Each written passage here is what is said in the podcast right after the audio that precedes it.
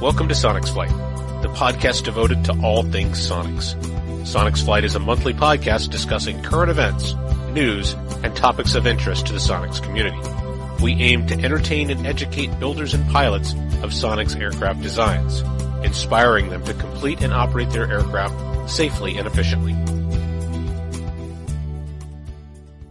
Welcome to Sonex Flight. This is episode number 21, Electrical System Part 2. So, our last episode, episode 20, we had Bob Nuckolls uh, talking about electrical system. We covered a whole bunch of stuff, and we still didn't get to the end of the list. So, we decided we needed to bring Bob back and uh, and finish out this list of topics with some of the Sonex specific things.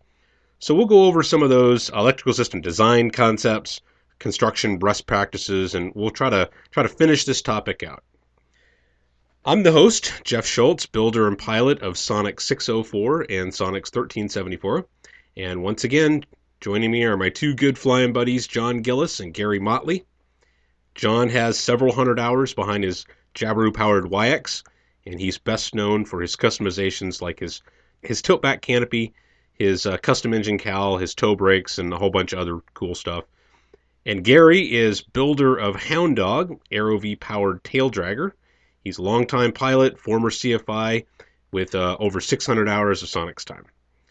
And you guys all know Bob Nuckolls. Bob, great to have you back again. Bob is uh, best known for his work on the Aeroelectric Connection. He uh, publishes a book of electrical system knowledge, advice, techniques, sample electrical system diagrams, and then uh, his uh, his constant presence on the the Matronics Aeroelectric email form. So, Bob, thanks for coming back and joining us again. Uh, pleased to be here. All right, guys. Well, um, I think we're going to skip all the news and we'll just push all that off for next time and just jump right back in. So, with that, um, we talked about going through some Sonex specific um, electrical system issues. So, the first thing I'd like to talk about, Bob, is uh, I, I, really want to dig into permanent magnet alternators. Uh, and so, if you look at all the engine choices that are commonly used on a Sonex, the the Jabiru, the AeroVee, uh, some of the other ones, um, well, Corvair is not a good one, but but uh, those two are certainly the most common, um, and even Rotax to a degree they they all use these permanent magnet alternators that are driven off of the flywheel, and then they have to have some sort of rectifier regulator to uh, to provide that usable output. And my sense is that the that system is a little bit different than your classic aircraft alternator. So, Bob, tell us a little bit about PM alternators and maybe how they're a little different, and then I want to get into some of the some of the the effects that that has on our airplanes. Okay. Well, you're certainly correct. There, it's a totally different breed of cat because uh, the alternator output is essentially uncontrolled. The voltage is directly proportional to engine RPM. And at uh, cruise RPM, the windings on the alternator are adjusted such that you can mm, utilize what magnetics are available in the permanent magnets on the rotor. There's a balance to be achieved there to get maximum energy out of that. And then that may wind up being a voltage that's really pretty severe. Uh, I think the open circuit uh, voltage on some of these alternators at cruise is like about 30 volts. And so the regulator really has to control the output energy of that alternator by literally disconnecting the alternator from the battery and then hooking it back up a few milliseconds later. It's a duty cycle switched switching technique that either puts full output of the alternator to the battery or none at all. In other words, it's not really a a, uh, a linear uh, feedback loop. So it doesn't uh, hold it at 14 volts or something. It just surges on and off repeatedly. If you look at it on an oscilloscope on a waveform on a, a pulse by pulse basis, yeah, it's it's pretty ratty looking but the average voltage is still 14.2, and that's something we strive for in the rectifier regulator designs. In fact, I'm working on a new one, and uh, I think it's going to be better and will probably be capable of working on everything from an SD8 from uh, B&C up through the Rotax uh, 20 amp or 22 amp uh, permanent magnet alternator. So it'll be a one size fits all with a with a more modern approach to the electronics. Uh, Bob, my um, my Jabiru came with a Kubota voltage regulator. Yes. So I, I assume that you know these diesel tractors and possibly even like lawnmowers or riding mowers use the same technology, and we're just uh, sponging off of that.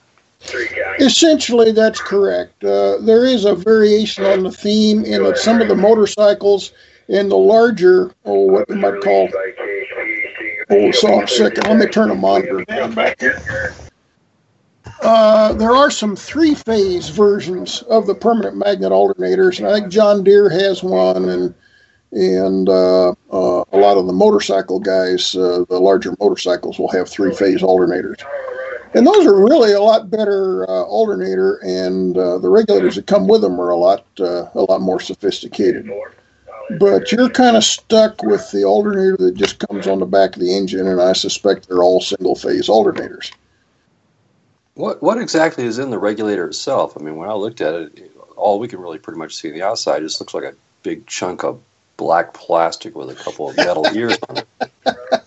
yeah, well, it's a full wave rectifier. There's uh, there's two diodes in there that are half of a bridge, and there are two silicon control rectifiers, uh, which are the other half of a of a full wave bridge.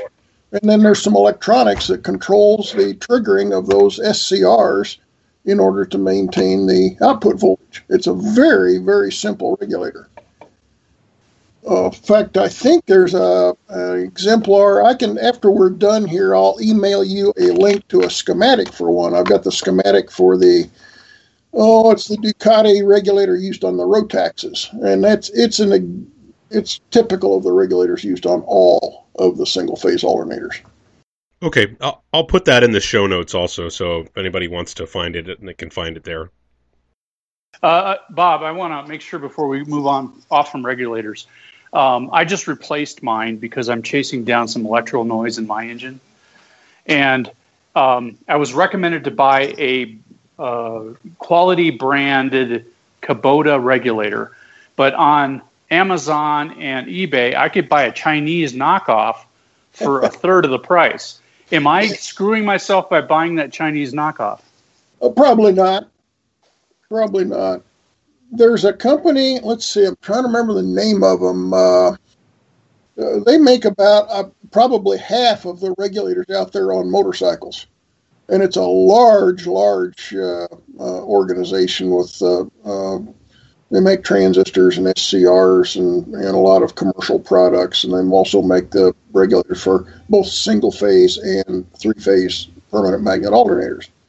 And they're really quite good and and like you say, it's about a third the price, so it's a low risk experiment. I'd give it a try, and uh, and see if that helps. But it could be that if you've got a noise issue, it really isn't centered around the regulator, but more likely around grounding issues. So what we talk about replacing them. I've also had to replace one about a year or so ago. I think I got about 500 hours or so out of mine, which some people seem to think that was a little bit high. Do you know what any kind of time between mean failure rates we might expect on something like this? It's solid state device that'll run the lifetime of the airplane. Some people have thought perhaps it's related to heat issues. Do you think yes. that's a possibility? Yes. So where we had them placed on our firewall might have might have, we just might have gotten luckier than some of the other people. Uh, that's a big can of worms because obviously uh, temperature profiles are different under the cowl and, and where you mount it. You can see huge differences on the firewall depending on how airflow sets up under the under the cowl and how close it is to radiant heating off of components of the engine. So Bob, is is heat is excessive heat is that the prime candidate for why regulators go bad? Yes. Yes. Okay. Those those little regulators if if there's any uh, kind of hammer and tongs criteria for the selection of your regulator, get the one with the biggest, fattest case on it you can find with lots of fins on it. Just, the ability to get the heat out of the little beastie is critical to its survival. Well, and, and my, the Kubota I bought from the Kubota dealer is exactly that, and it was a lot beefier than the Chinese ones I was looking on online. Yeah. Well, it, it depends on the electronics inside. One of the things I'm doing on the design I'm working on is the the components, the ratings of the components inside are exceedingly conservative. In other words, they're much more robust than they need to be. Not because I want to carry a lot of current, but because it reduces the heat that those components generate. In other words, you've got you've got two approaches to keeping the thing cool. One is make a really good mechanism for getting the heat out of it, but the other one, the other side of the coin is try not to generate the heat in the first place. And uh, so it's I've been working with these kinds of regulators now. In fact, my introduction to B&C specialty products was back about 19, golly, I don't know, 78 or 9 or somewhere in there. And it was to help them develop the regulator and the, and the and the product for that SD8 alternator. The first that was their very first product, and that's how I met Bill Bainbridge. So I've, I've got a, a track record that goes back a few years with that product and and certainly getting heat out of those little bitty guys is is probably the number one criteria. So, Bob, um, I aside from heat, are there any other things that we ought to be doing to kind of give ourselves the best chance of keeping those things alive? I I don't think there's anything you can do. It, it really depends. I have taken apart some of those regulators, and they're hard to get apart because they pot them, and you got to soak the potting compound out of them and I've, I've found some that were poorly designed internally from a thermal management perspective. And so that really puts you at a disadvantage for uh, uh, trying to cool a thing because maybe there's nothing you can do to really uh, make up for a bad design in the first place. But uh, if, if you're really wanting a class act regulator rectifier, this thing that's made in Germany right now, I think it's called the Silent Hektik is uh, is a all CNC machine product with uh, uh, nice beefy terminals on it, and but it's only sold in Europe. They won't sell them to the United States, and I don't know what they cost. But I've had one here, and I've I've played with it, and it runs quite cool. It's got a lot of heat sink on it, and it's got some beefy components inside. So if you could find one of those and stick it on your airplane, I'd, I'd, I'd have a lot of confidence that that would run the lifetime of the airplane. Or we just get you to finish up your regulator and buy it from B&C. Yeah, um, and I'm I'm speaking a little out of school here, but it's not too far off. Oshkosh is coming up, and we've got to get that product uh, get that product matured here, and uh, so it's it's it's taking a hint from the Silent Hektik guys. It's going to have a lot of heat sink fins on it. It's a totally CNC machine package. Did I send you pictures of it? No, you talked about it, but you didn't send me any photos. And and and uh, I'm really excited because um, I'm I'm looking forward to a better regulator. I've spent some time on this. I've been been mulling this design over, gone through several generations of, of design change over the last six months with it.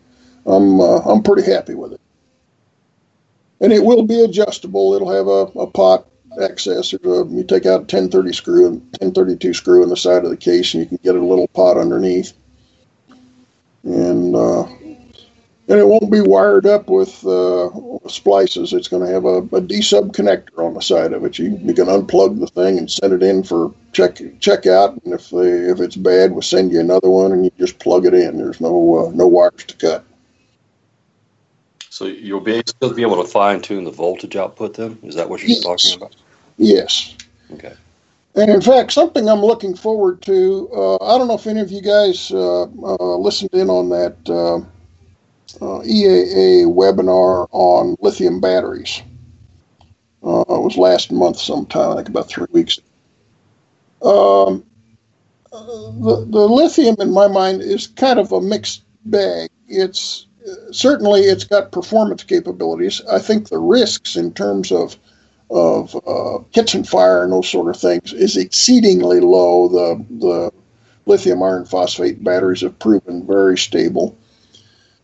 But the difficulty I'm having with them is those batteries are fragile. If you discharge them below 2.x volts, you kill them. I mean, you do it one time, that battery's gone. And it's pretty easy to overcharge them. So the very best performing lithium products will have a whole bunch of electronics in the box with the battery. And that's what they had to do to get these batteries certified onto onto uh, factory airplanes.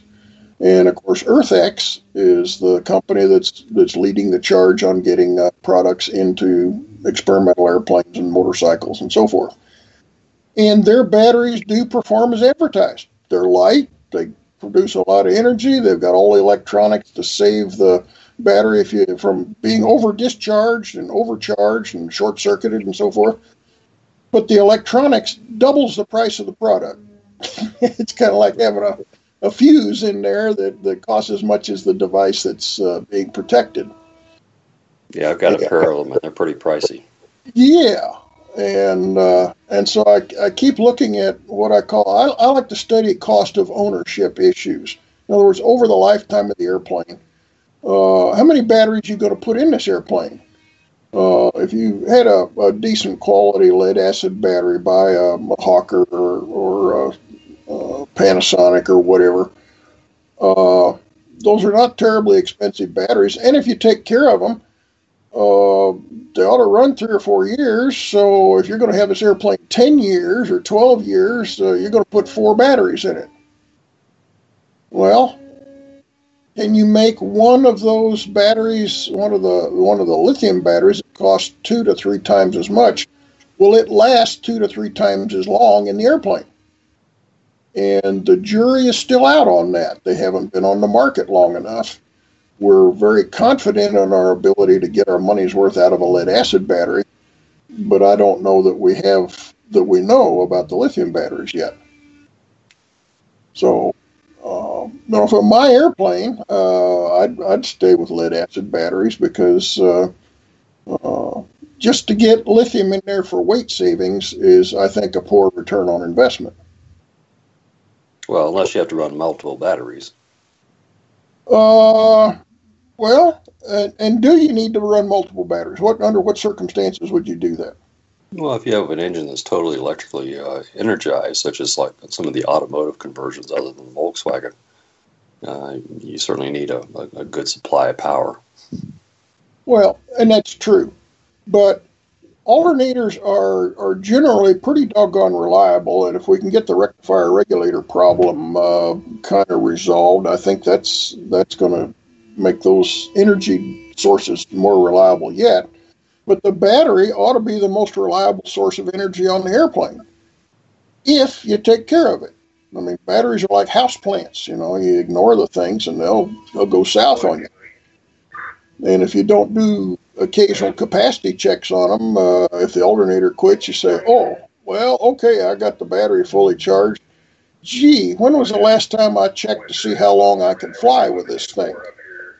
And now you've got an emergency situation because you have no idea how long that battery is going to carry your airplane. And uh, I, I, like to design an electrical system so that there is no single failure that is more than a maintenance issue. Uh, if, if, you got an alternator crap out, oh, I kept checked the battery here a little while back and I'm good for 45 minutes or an hour or an hour and a half. And you can make plans based on that knowledge. But there isn't one certified airplane pilot in a hundred flying around out there that has that kind of knowledge about the battery in his airplane. No. Or can you load capacity of those batteries, uh, the the lithium batteries, as you do a lead acid battery? Sure, sure, you bet. Same, same equipment.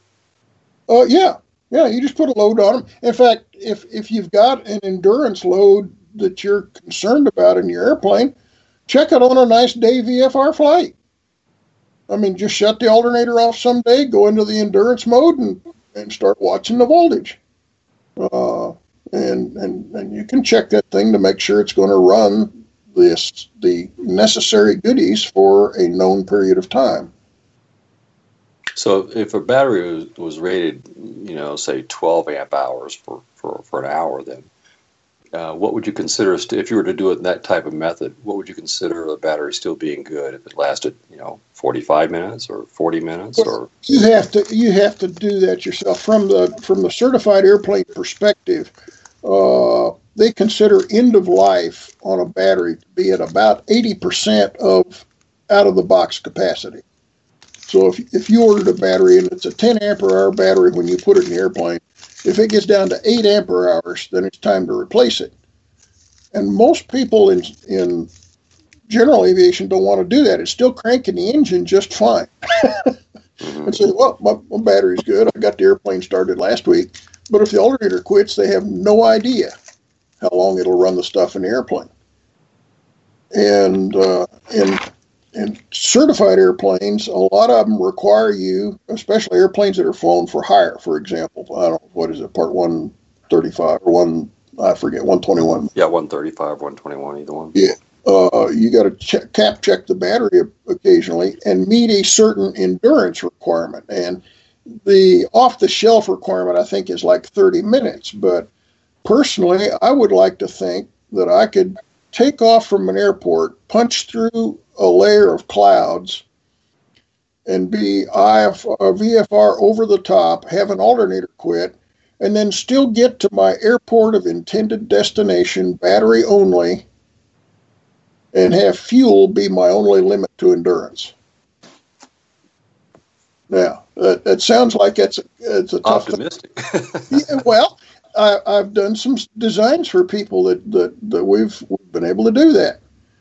And in some cases, I've had alternators quit on, on airplanes that I've rented. I mean, I go out and rent an airplane. I have no idea what kind of problems they've had with the alternators. I have no idea how good the battery is. But the stuff in my flight bag will get me where I want to go, whether anything on the panel is lit up or not. So I consider my, my flight endurance to still be limited only by how much fuel is on board. Mm-hmm. Okay. And it takes that kind of thought and then periodic checks to make sure that those endurance requirements are met and, and you're maintaining them.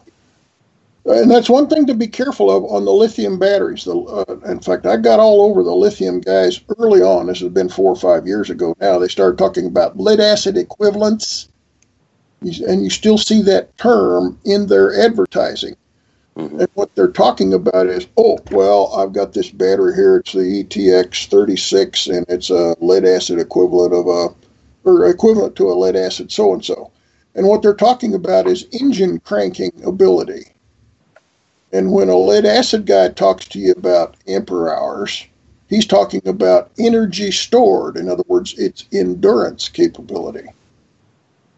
And I've got an ETX 36 here on my bench. They sent me one to play with, and I just cap checked it here, I don't know, about three or four months ago, and it's practically like new. But it is a 7 ampere hour battery. It's a nice light thing, and it'll crank an engine like gangbusters. I've run it in my uh, my Kia Sedona, but uh, it's still a 7 ampere hour battery. So it doesn't contain a lot of energy. Mm-hmm.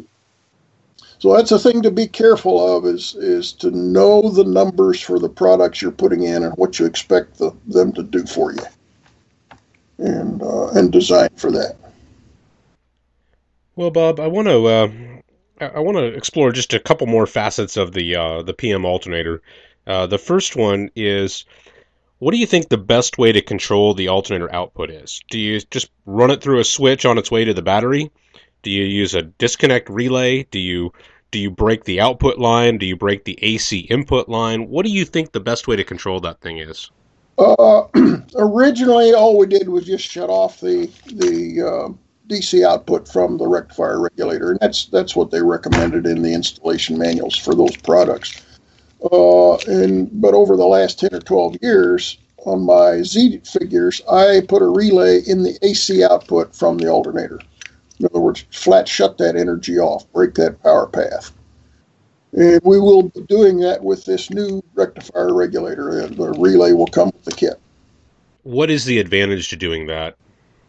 Well, a couple of one is you don't run your DC power through a switch. Uh, switching high current DC is one of the toughest things you can ask a switch to do. And uh, on the other side of the coin is, oh, you, you get in that AC line to switch power, and, and switching AC is real easy to do because the, the voltage goes through zero every few milliseconds, and you don't build up an arc between the switch contacts and warm the thing up. So uh, switch life in an AC system is uh, 10 times that of the same switch in a DC. So it's uh, it's easier to break it. And, and secondly, you can have some failures in the rectifier regulator that you might be in good shape by just unhooking the rectifier regulator from the airplane on the DC side, but the AC output maybe got a short on it, and it winds up burning up your windings in your alternator or or causing more damage. And so when I have a reason to shut the system down, I'd like to make it stone cold. And the best way to do that on a PM alternator is break that AC lead. Yeah, I'm, I'm partial to that method. That's what I use in my Sonex. And and one of the things that I always thought is, if the regulator is on its way to a tonal meltdown, shutting off the AC voltage should stop that. Shutting off or just blocking the output from going into the bus might save your your radios and your bus, but it won't stop that thing from turning into slag on the firewall. That's that's not a not a not a bad assessment. Yes, correct. You're correct. And if I were going to try to get a, a, certification on that, if I were putting that kind of an alternator on a certified airplane, I'd have to do all the failure mode effects analyses that, that go through those same scenarios that you just mentioned. And uh, for me to sell that to the FAA, I'd have to shut off the alternator through, at the AC circuit. That relay would have to be in there. Mm-hmm. Okay. Is there a flat out wrong way to do this? oh, uh, golly, I don't know. Uh, most of if if you want to talk about a sense of wrongness on doing things on on airplanes, I think the most profound examples of wrongness were what started the aeroelectric connection in the first place. It was my first trip to Oshkosh in 1986 and I got invited out on the flight line to help somebody troubleshoot something on a Long-EZ. And this guy had uh, zip cord and electrical tape and terminals mashed on with pairs of pliers and and just a, a hodgepodge of wiring techniques and materials that were downright scary. And and he was in more at more risk for things coming apart and getting into trouble than for components failing uh, failing to perform as advertised. And so most of the wrongness that we see in in uh, home built airplanes has more to do with materials and techniques of installing it. And then just a few rudimentary things like ground uh, architectures. Uh, you know, they get ground loops that get noise in the headphones or something like that. And those things are usually pretty easy to fix. But yeah in terms of things somebody go do and say he's at, at, at, bad risk of coming down in a ball of flames because his electrical system system was miswired, that's that's exceedingly rare. Yeah. Okay. Well, what about noise? Um, some of these engines, um, you know, the ignition system puts out noise. Other sources of noise come through uh, other places. Um, how prone to putting noise into your aircraft are these alternators and regulators? the alternators really aren't all that bad because most of these alternators, when you're at cruise, they're pretty well loaded and and the the voltages get more stable. The alternator's working hard, but it's not you know it's not swinging wildly in terms of voltage excursions.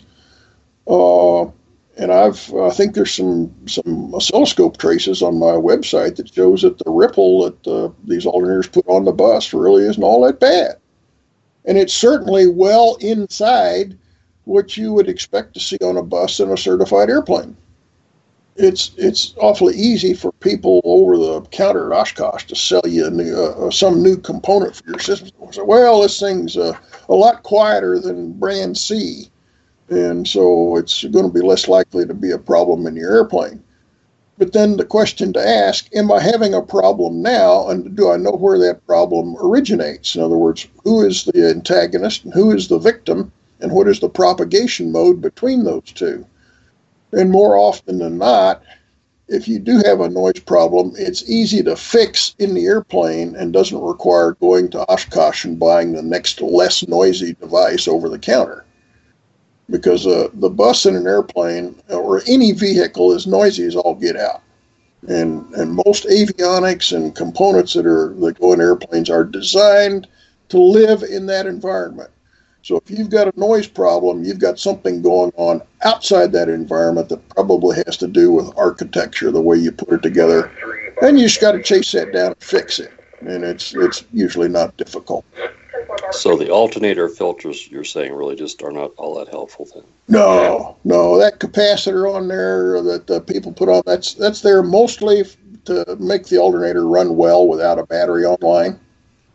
Uh, has nothing to do with the noise. In fact, those traces show uh, the, the, the traces on my website show that with the capacitor there or not there, there's almost indistinguishable differences in the traces.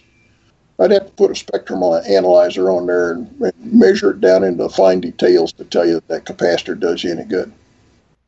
What about the commercially available uh, power filters you buy like at a CB shop or something like that? Uh, those, What what do they do for you? nothing. Not a thing. They they got to do something. They cost like thirty bucks. Yeah, hey, I got one, and I was told to put it on, so I got to feel better about it. Well, maybe it's just psychological first aid. Well, It is. It could be a placebo, but Well, uh, here's here's the thing. There's it having worked like 50 years in selling things on the certified airplanes.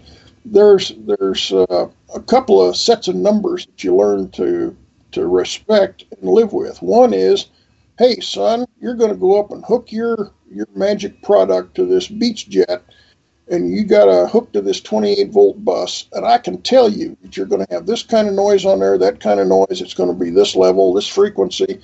And if you put a pair of headphones on there and listen to it, golly, it's it's trashy. It's terrible. Then, as a supplier of gizmos to go on that airplane, uh, there'll be testing you have to do. It's like DO 160, and it says, all right, uh, we're going to give you hurdles to jump that are at least twice as high as what you're going to find in the airplane. And so you design your products expecting those noises to be there and then you design your airplane such that the noises do not exceed those levels and it's real easy to keep them within boundaries. So you got this kind of headroom this no man's land. Between the worst the airplane puts out and the and the most sensitive uh, characteristics of the appliance and there's this big band of protection in there. And and so the antagonists never get so so noisy that the victims are are overwhelmed. And that's that's how we've made things live in airplanes now for 75 years.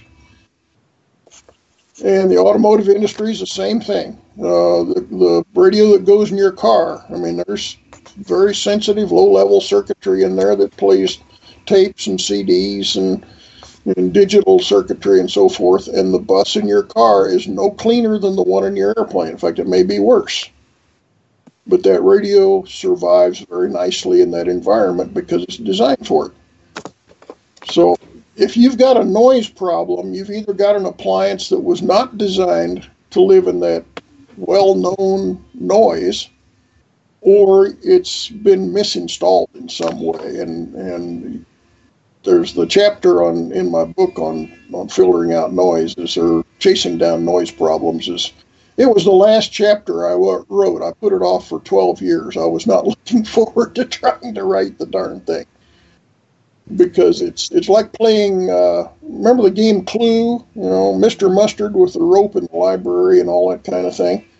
You've got all of these potential noise sources and propagation modes and victims in the airplane and then you have to connect the dots between the two guys that are wrestling with each other. But I, I spent a lot of my career chasing noises out of airplanes, and I never did encounter one we couldn't fix. Some of them were challenging, and, and when we found the reason, some of them were pretty damn stupid. but but they can always be fixed. I, I know in my Sonex, um, the the things I found, I was getting a little bit of ignition noise, which you know you kind of solve at the engine side. Yes. Um, I was getting some cross coupling between various wires, so my antenna wire was laying very close to my big bundle of wires going into my EFIS, and I was getting some weird stuff coming through that way. And uh, I tried a bunch of various techniques. I used uh, clamp on ferrite beads and stuff like that. And in the end, just kind of rerouting my antenna wire was really all it took to solve it. The the ferrite beads and filters and things are are kind of band-aid things that are marginally successful if at all uh, I've, I've never been able to make those do anything good for me in a in a production environment if your antenna coax is radiating, there's probably something wrong with the coax. In other words, it's cut loose at the ground end at the radio or at the antenna end or something like that. But coaxes ought to happily coexist with every other kind of signal in any bundle at all. We don't we don't try to separate them in a Beechjet at all. Uh, Are you rec- do you still using like the RG fifty six or eight or going all Yeah, four hundred? Yeah, well, it's a RG four hundred. It's probably a modern ones or, or the double shielded, but it's double shielded more for uh, uh, radio performance than it is for noise mitigation. That that shielding is uh, shielding a wire is almost never a fix for a noise problem. And so, did you? You just said you didn't have much trouble about co-locating these things with other other wires or other antennas. In? No, uh, we we don't even. I have run across a few cases. In fact, I think one of the last ones I encountered was a on the Hawker 800s. That design on the annunciator panel, that thing was badly done in the 1970s, and it had been grandfathered through into airplanes we were building in 1995.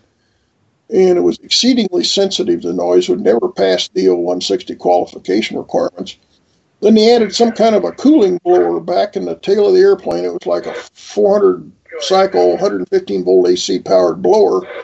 And they ran a single wire back there to power up that motor, operating the, the, the motor against ground. And so here I had this, this one wire carrying all of the motor current and radiating its magnetic field out. Uh, into every other wire in the bundle. So it was a terrible antagonist, and then I had this lousy annunciator system that would pick that stuff up. And you could sit and flip that motor switch on and off and get all kinds of Christmas tree lights to go off on the annunciator system. And uh, to fix that, I ran a, I ran a twisted pair back there to run that motor.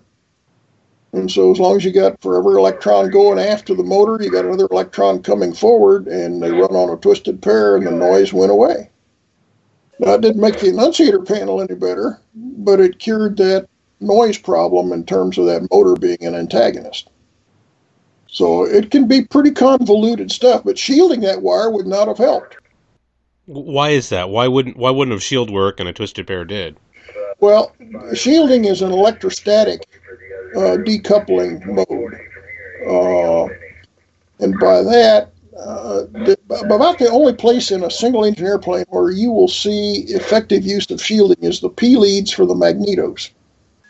If you take an oscilloscope and look at the at the signal on those wires while the engine is running, my golly, it's a terrible looking thing, and it's really spiky, and it's got very fast rise time, high voltage uh, excursions on it.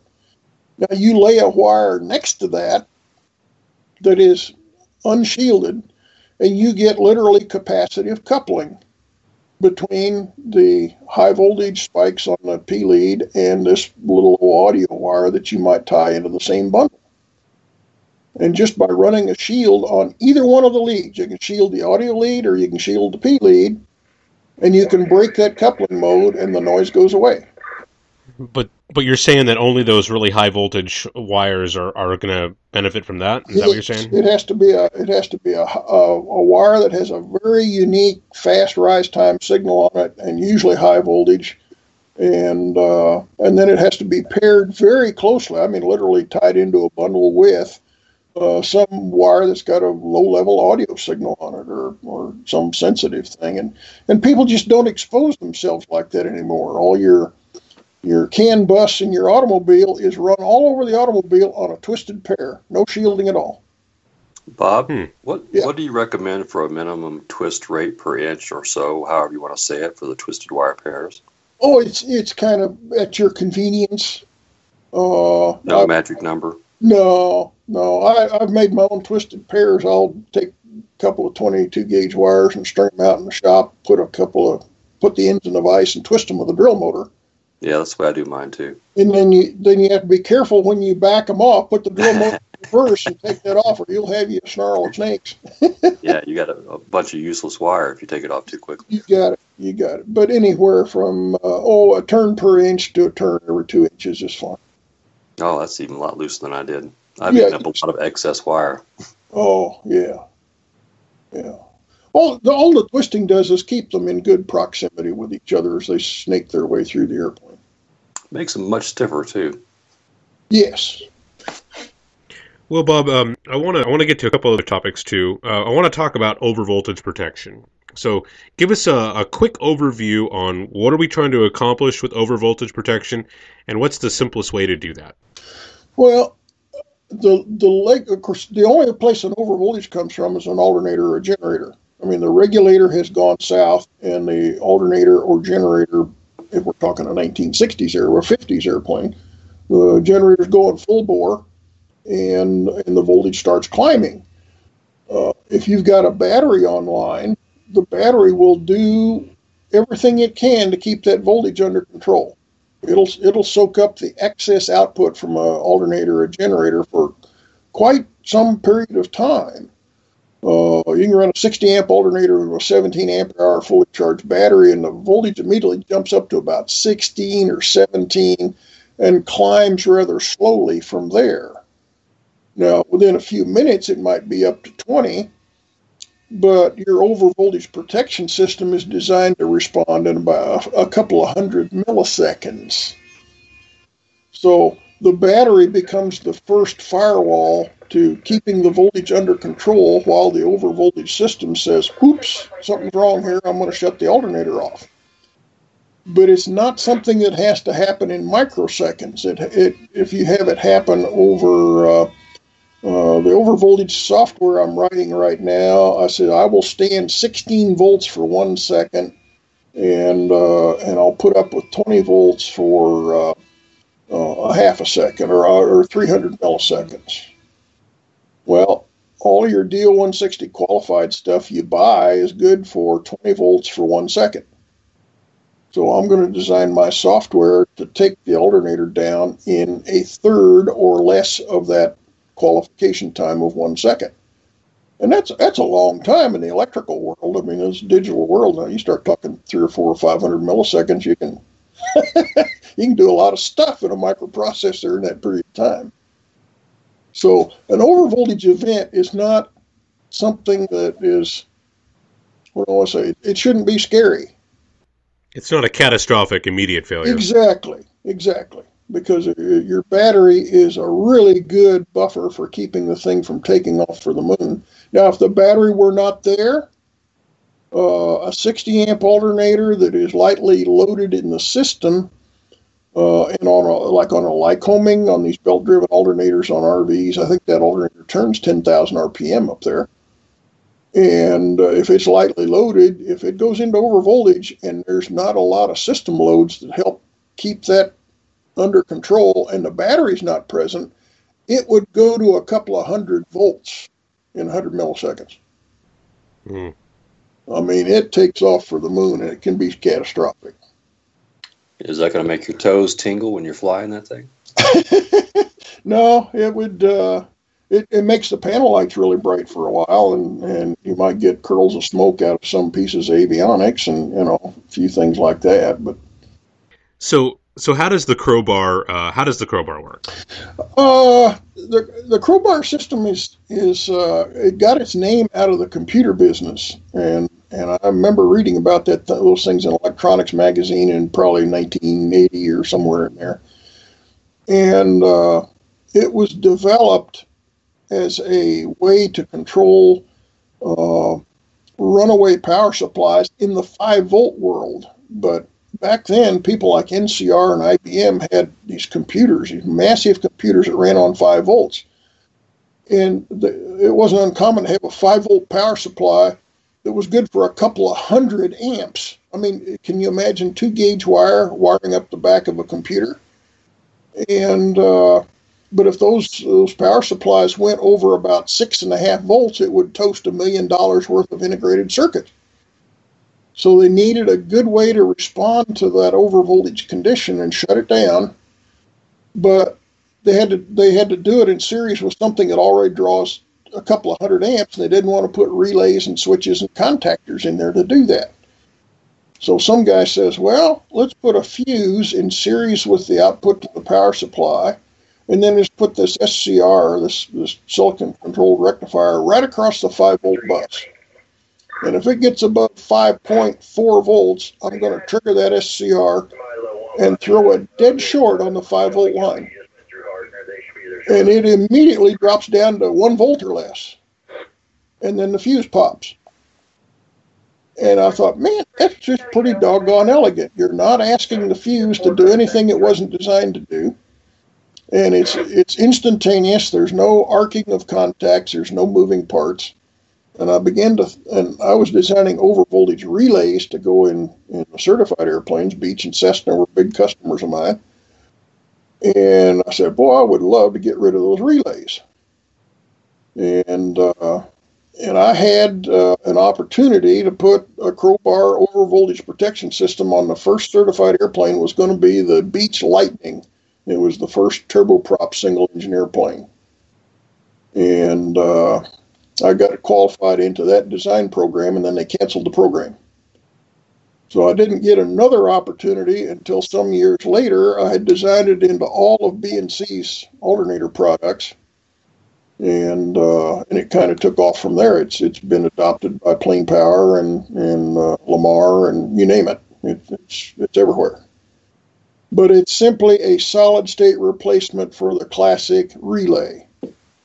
And uh, in the case of this new rectifier regulator, we're going to have a relay in there for alternator control anyhow, so I don't need the crowbar system. I'm, I'm going back to relays, but it's now in series with the AC output from the PM alternator.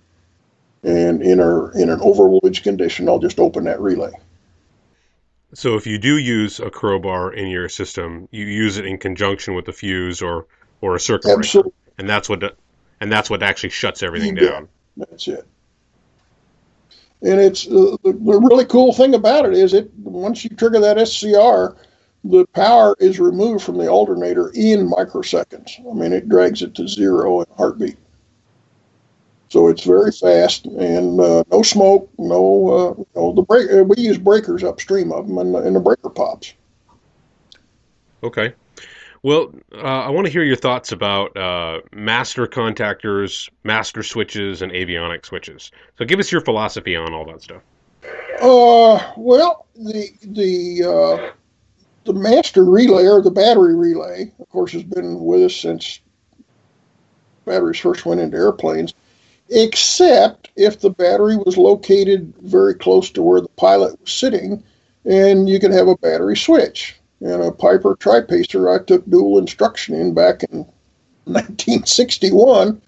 Uh, the battery was under the passenger side front seat and uh, and the master switch was literally a toggle switch on the on the front of the seat frame. You'd have to reach over there under your passenger's knees and, and flip the switch. And similarly, the starter uh, that didn't have a starter contactor on it, it had a the equivalent of the old uh, stomp it on the floor starter uh, switch, foot operated switch, except that it had a little mushroom head on it and it was under the pilot seat. And You'd reach down and push on that to energize the starter. So it's entirely possible and practical to have a totally manually operated switching system for all of your fat wires. And I don't know, where do you put the batteries in the Sonex? They're on the firewall. Okay, so they're they're out of reach. There there are some switches that you could uh, that I've seen that guys have designed that operate on Bowden controls, push pull cables for a battery master. And the idea is if you can get rid of the battery contactor, that is a source of energy that uh, it's, it's a load on the alternator. It's about eight tenths of an amp. And you figure, well, gee, golly, I can run a couple of radios on eight tenths of an amp. So if you could get rid of the battery contactor in its entirety, in terms of its electrical load, well, that increases the energy available to run other things in the airplane. But uh, are you aware of people that are getting into energy, uh, get, getting into a corner for available energy in a Sonex? Well, not so much more. Um, just it was just kind of a, a thought. Um, is there a problem? You know, if you say, "Oh, I, am just going to stick with traditional," you know, logic and go ahead and put a a, a master, a battery contactor in there. Is there any problem? Are these things reliable? Is there any advantage to not putting them in, or is it something that we just really don't need to worry about? stick them in and be ha- be done. Well, the, the legacy idea behind the Battery Master is if you look through FR 23 or, or uh, uh, 25, uh, you'll find a statement in there to some effect that says the pilot or the crew shall have control over every energy source in the airplane. And this means a battery master and an alternator or generator switch. And when you shut those switches off, that reduces the ship's wiring to a maximum cold condition. So the battery contactor is always mounted very close to the battery.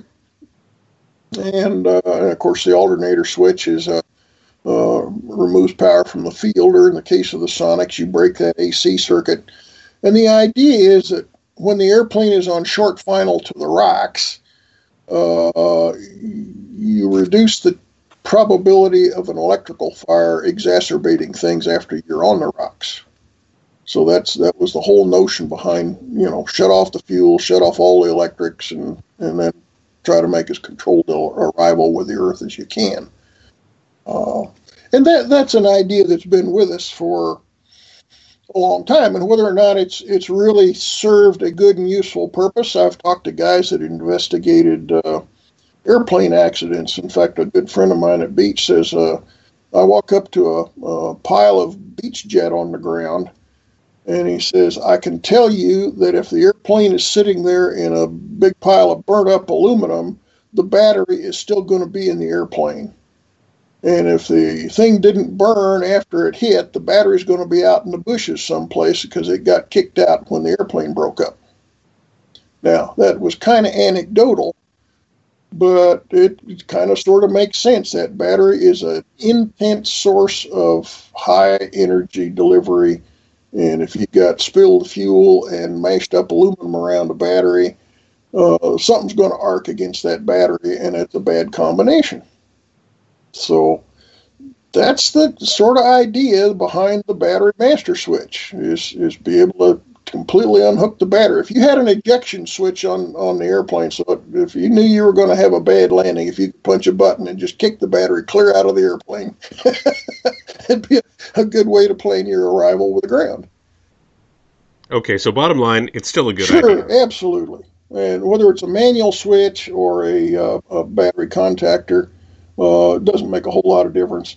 Uh, there's been people really honk about reliability of some of these contactors, and I I still show those old Model 70 uh, Stancor RBM controls, uh, uh, Cole Hersee uh, whiskey barrel contactors in my designs, and people say, ah, you know, those are for garden tractors and they're pieces of junk and so forth. But they've got an amazing track record, and they're inexpensive and if you have one go bad, it's not, you know, it, it doesn't create a hazard in your airplane. And so uh, they're they're easy to replace and they're inexpensive to replace and they last a long time if they don't get water dumped on them. And so I've continued to use them in my designs for uh, 50 years. All right. And what about avionics switches? That was a that was a I was at Cessna when the avionics master switch was born. And uh, when I went to work there in '65, all the radios had vacuum tubes in them, and we didn't have an avionics master switch. And if you had a full up stack of radios in a Cessna 210, my golly, those things, all those boxes with all the vacuum tubes in there, and they put out a lot of heat. And, and uh, uh, you didn't even turn some radios on until you had the airplane uh, up and running. But uh, after uh, it was about 1967, 68, we started getting some hybrid radios. Uh, uh, Navcom 300s from ARC had combinations of transistors in the power supplies and audio systems and tubes everyplace else. And uh, for some reason, they'd get a brand new airplane out on the line that somebody'd go out to take delivery of the airplane and the radio would be dead. And it was killing transistors. And so somebody figured, oh golly, it was spikes from the starter that was getting the transistors. And they said, well, we gotta we gotta do something about this. And the avionics master switch was born right there. It says, oh, if we put this switch on here that unhooks every solid state device from the from the bus while they're cranking the airplane, this will make sure that the spikes from the starter don't zap the transistors. And sure enough, they put the switch in there, and sure enough, if the radios were all off while you were cranking the engine, it, the radios didn't die. Well, over the years, we found out it wasn't spikes from the starter, it was low voltage. And an airplane that had been sitting out on a ramp for weeks, maybe never had its battery fully charged, and they were lousy. Uh, oh, golly, I forget who we were buying batteries from back there, but more often than not, you'd have to jumpstart the airplane to get it started to make delivery of the airplane. And, but he'd try to start it first. And so he'd hit the starter and it'd go, ugh, and the battery would be dead. And if a radio happened to be on during that event, it m- would probably kill that radio. But it wasn't a high voltage spike, it was low voltage that got it. The transistors were coming out of saturation in the power supplies and it killed them. Well, in intervening years, DO 160 says, hey, expect to see low voltage, high voltage, intermittent voltages, see these noises, see all these things happen. There's a whole litany of electrical phenomenon that's going to get thrown at your radio in the lab. And these are characteristic of what happens in the airplane on a day to day basis. And if your radio will survive that, well, then you're good to go. And you don't need an avionics master switch. There's no reason to protect the radio from things that are expected to be there. So I haven't shown an avionics master switch in, in, in any of my designs for 30 years. Uh, it's, it's just totally unnecessary for protecting the radios. Uh, now, the, later on, people said, well, I'd like to t- relieve some loads on the bus while I'm cranking. It gives me more snort to crank the engine. Well, it's all solid state radios. What is the total load on the battery just before you hit the starter button? Oh, well, it's three or four or five amps. And now you hit the starter and you're loading the battery to another 200 amps. How much difference are you going to get in starter performance by relieving it of an extra 5 amp load? And the answer is not much. In fact, probably none. so, uh, a lot of the reasons for having an avionics master switch just don't stand up in, in practical physics. Bob, so, DO standards. Exactly what does DO stand for? Uh, let's see. DO is uh, designed operation or something, or there is an organization, and it's you know you know about UL Laboratories. Yes. Okay, they're they're a private certifying organization that's funded by the members of UL there is an equivalent to that uh, that start. I think there's a couple of them. One is ARINC, and that that deals with issues for the air transport uh, uh, organization. But then another one called uh, RTCA, Radio Commission uh, for Technical. See, uh, I forget what the acronym is. But it's in Washington, D.C., and they publish a whole line of documents, and they have numbers on them, and DO 160 is one of them. And it's a book. DO actually stands for? I, uh, I think it's just a document number. Okay. It's just no a serial. no, I, I don't think the DO is an acronym for anything, no. Okay, that's what I was wondering. Yeah. But there's a whole bunch of them now, and you'll see uh, DO 178 covers software, and DO 254 covers hardware, and DO. then there's the TSOs, and that's those are FAA documents, and those do a similar thing for setting design standards for for products that go on airplanes. And uh, if if you run the run the gamut on a DO 160 qualification for Pace Avionics, there's no reason to to worry about hurting it from any source of noise or stimulus from the airplane. People have worried about that needlessly. Say, well, I got this $2,000 radio. It's got all those little bitty transistors in it. I says, well, I used to do $2,000 boxes that control pitch trim on a Beechjet or on a on a Learjet, and and it's it's got the same kind of transistors in it. It's back in the tail of the airplane, and it comes on with a master switch. And I don't shut it off while they're cranking the engines. We designed it to to, to withstand those things. It's not hard to do.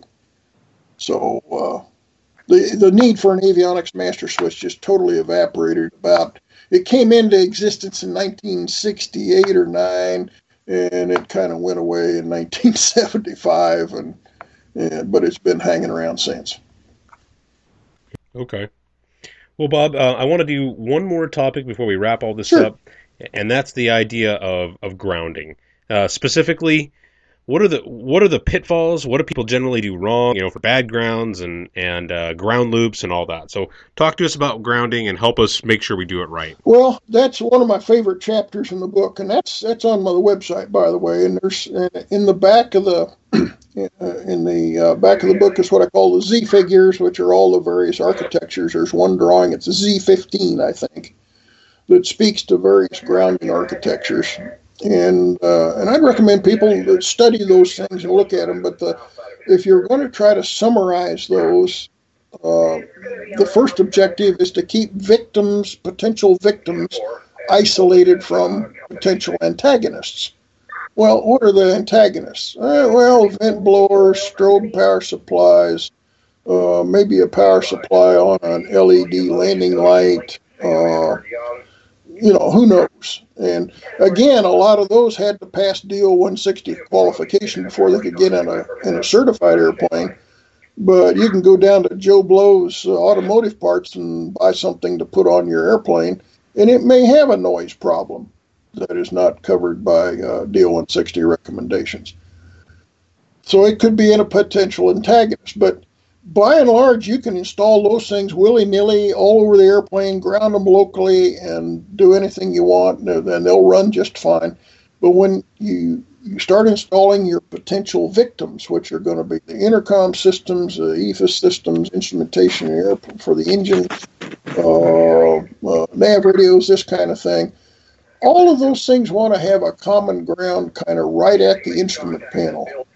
Don't ground anything remotely. If anything is going to ground remotely, it's done only if the instructions that come with the, the gizmo tell you to do that. And a good example of that is like antennas. You're going to run a coax back in the tail of the airplane, and the base that antenna is going to ground back there. And that's per instructions, and that's that's grounded for a good reason. Or you may have a sensor up on the engine that uh, has got three wires coming out of it and says one goes to ground and one goes to 12 volts, and the other one is a signal that goes to your EFIS unless they tell you to ground that thing at the engine, I take all three of those wires in and connect them the, the, the far end at the EFIS system on the panel.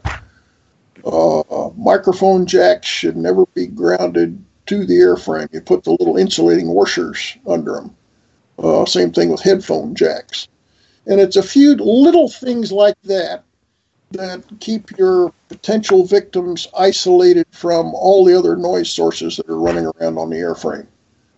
And uh, and it's it's not hard to do. I've uh, however I've I've been in airplanes. I've been in Hawkers, 800s, uh, Beechjets, and and when you're sitting on the ground on ground power and everything's nice and quiet, you turn up the volume on a lot of intercoms or radios, and you can hear all kinds of trash in the background that's probably ground loop induced.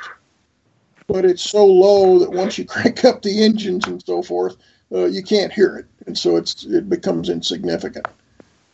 But uh, uh, you should be able to sit in your airplane and uh, with the engine running and every accessory on an airplane and turn the volume all the way up on your radios and not hear a thing out of you know that doesn't belong there. Uh, spark noise or alternator noise or blower noise or any of those other things that might crop up. And if you've got a noise problem, uh, the first thing to look at is a potential for for a, a ground loop, which means you've got a headset jack that's improperly grounded.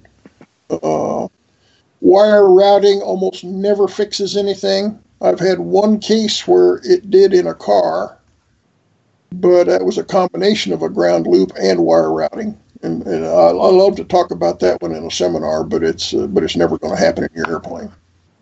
For the, for the most part, if you've got a noise problem, it's either directly radiated, which means you hear it when the signal comes on. Somebody's talking to you, and you're hearing some noise that comes in while they're talking, and that's a radiated noise. Those are pretty rare. And the rest of them are going to be conducted noises, and most of those will come in through a badly architectured ground system. So just reading over that chapter 15 and and ground all uh, the victims at the panel and ground all the antagonists up on the firewall or scattered around the airplane, and just keep them separate from each other, and you're gonna be fine. Okay, good. Um, so if you had to have a short list of uh, common mistakes, I, I know you kind of covered the the the conceptual thing, but the specific mistakes.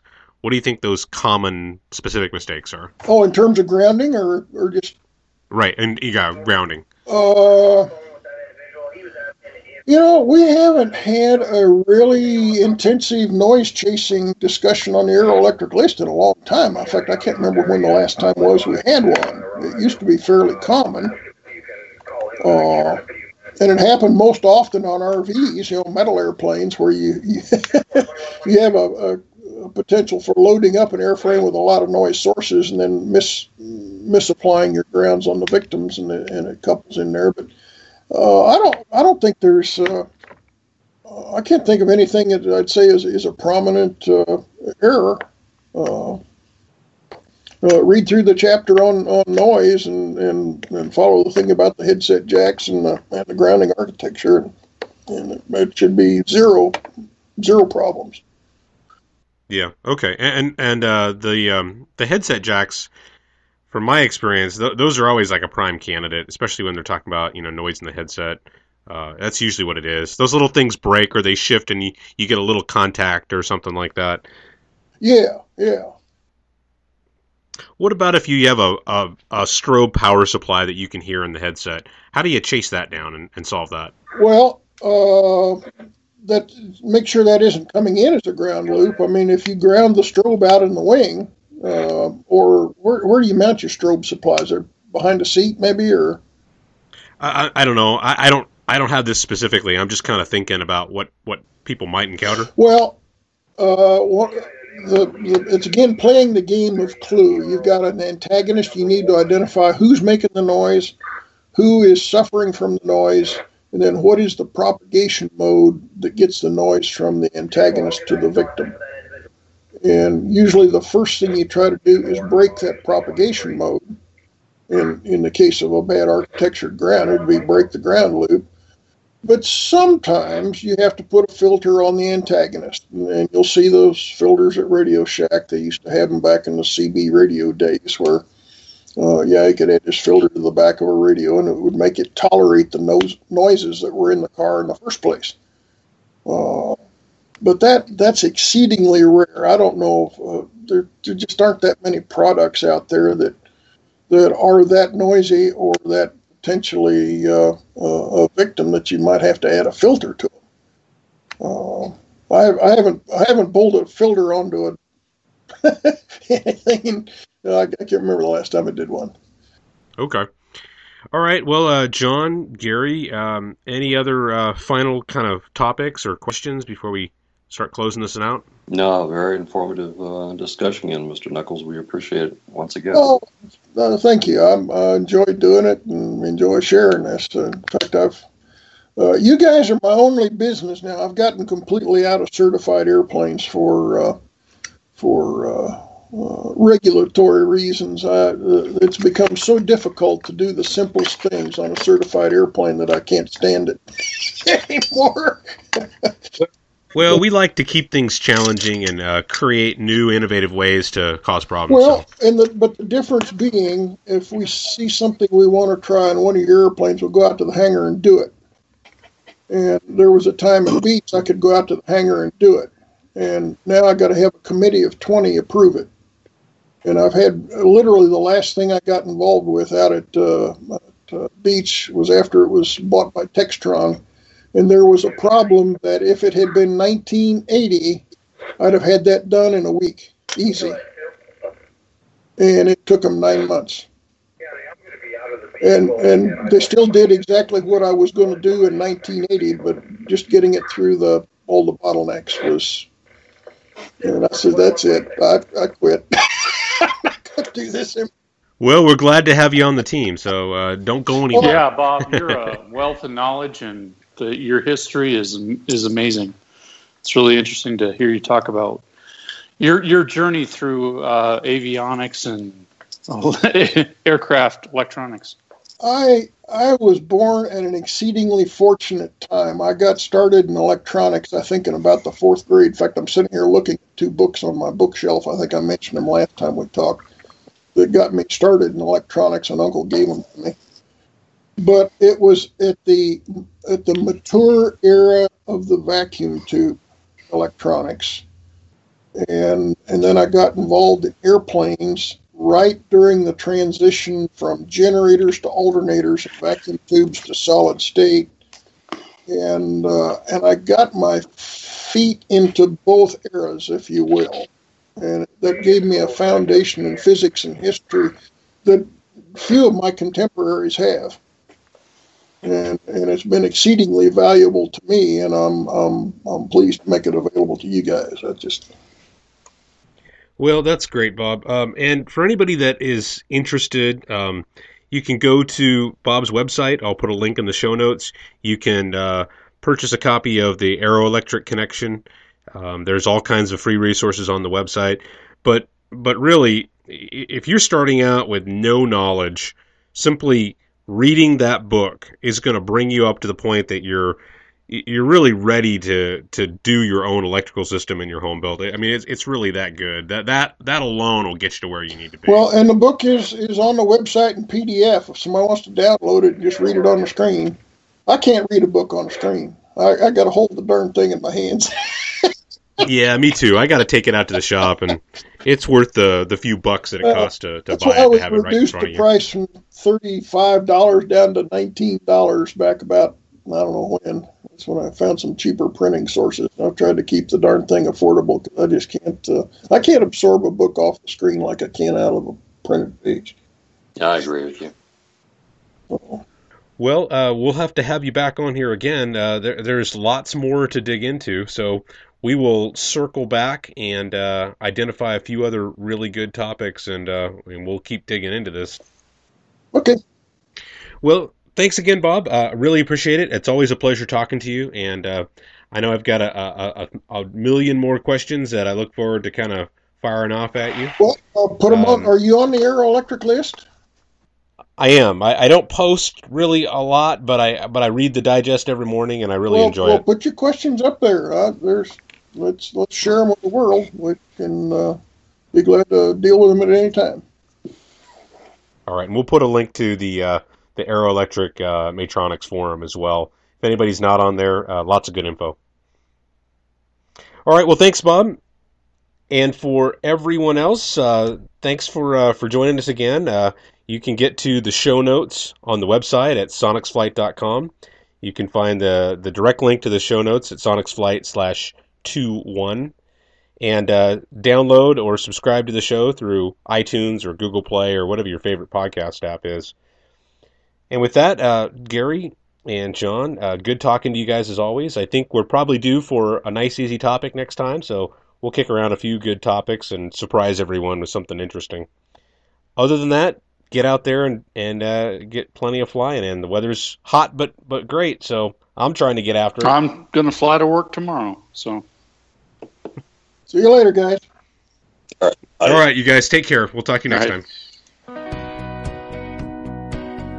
views and opinions expressed on the Sonex Flight podcast are those of the hosts and guests alone, and do not necessarily reflect the views of any individual, company, or organization mentioned on this program. Nothing presented on this podcast should be construed to be the official position or recommendation of anyone not directly associated with Sonex Flight. Anything that sounds like advice should be carefully considered before being implemented. Remember, you are the pilot in command.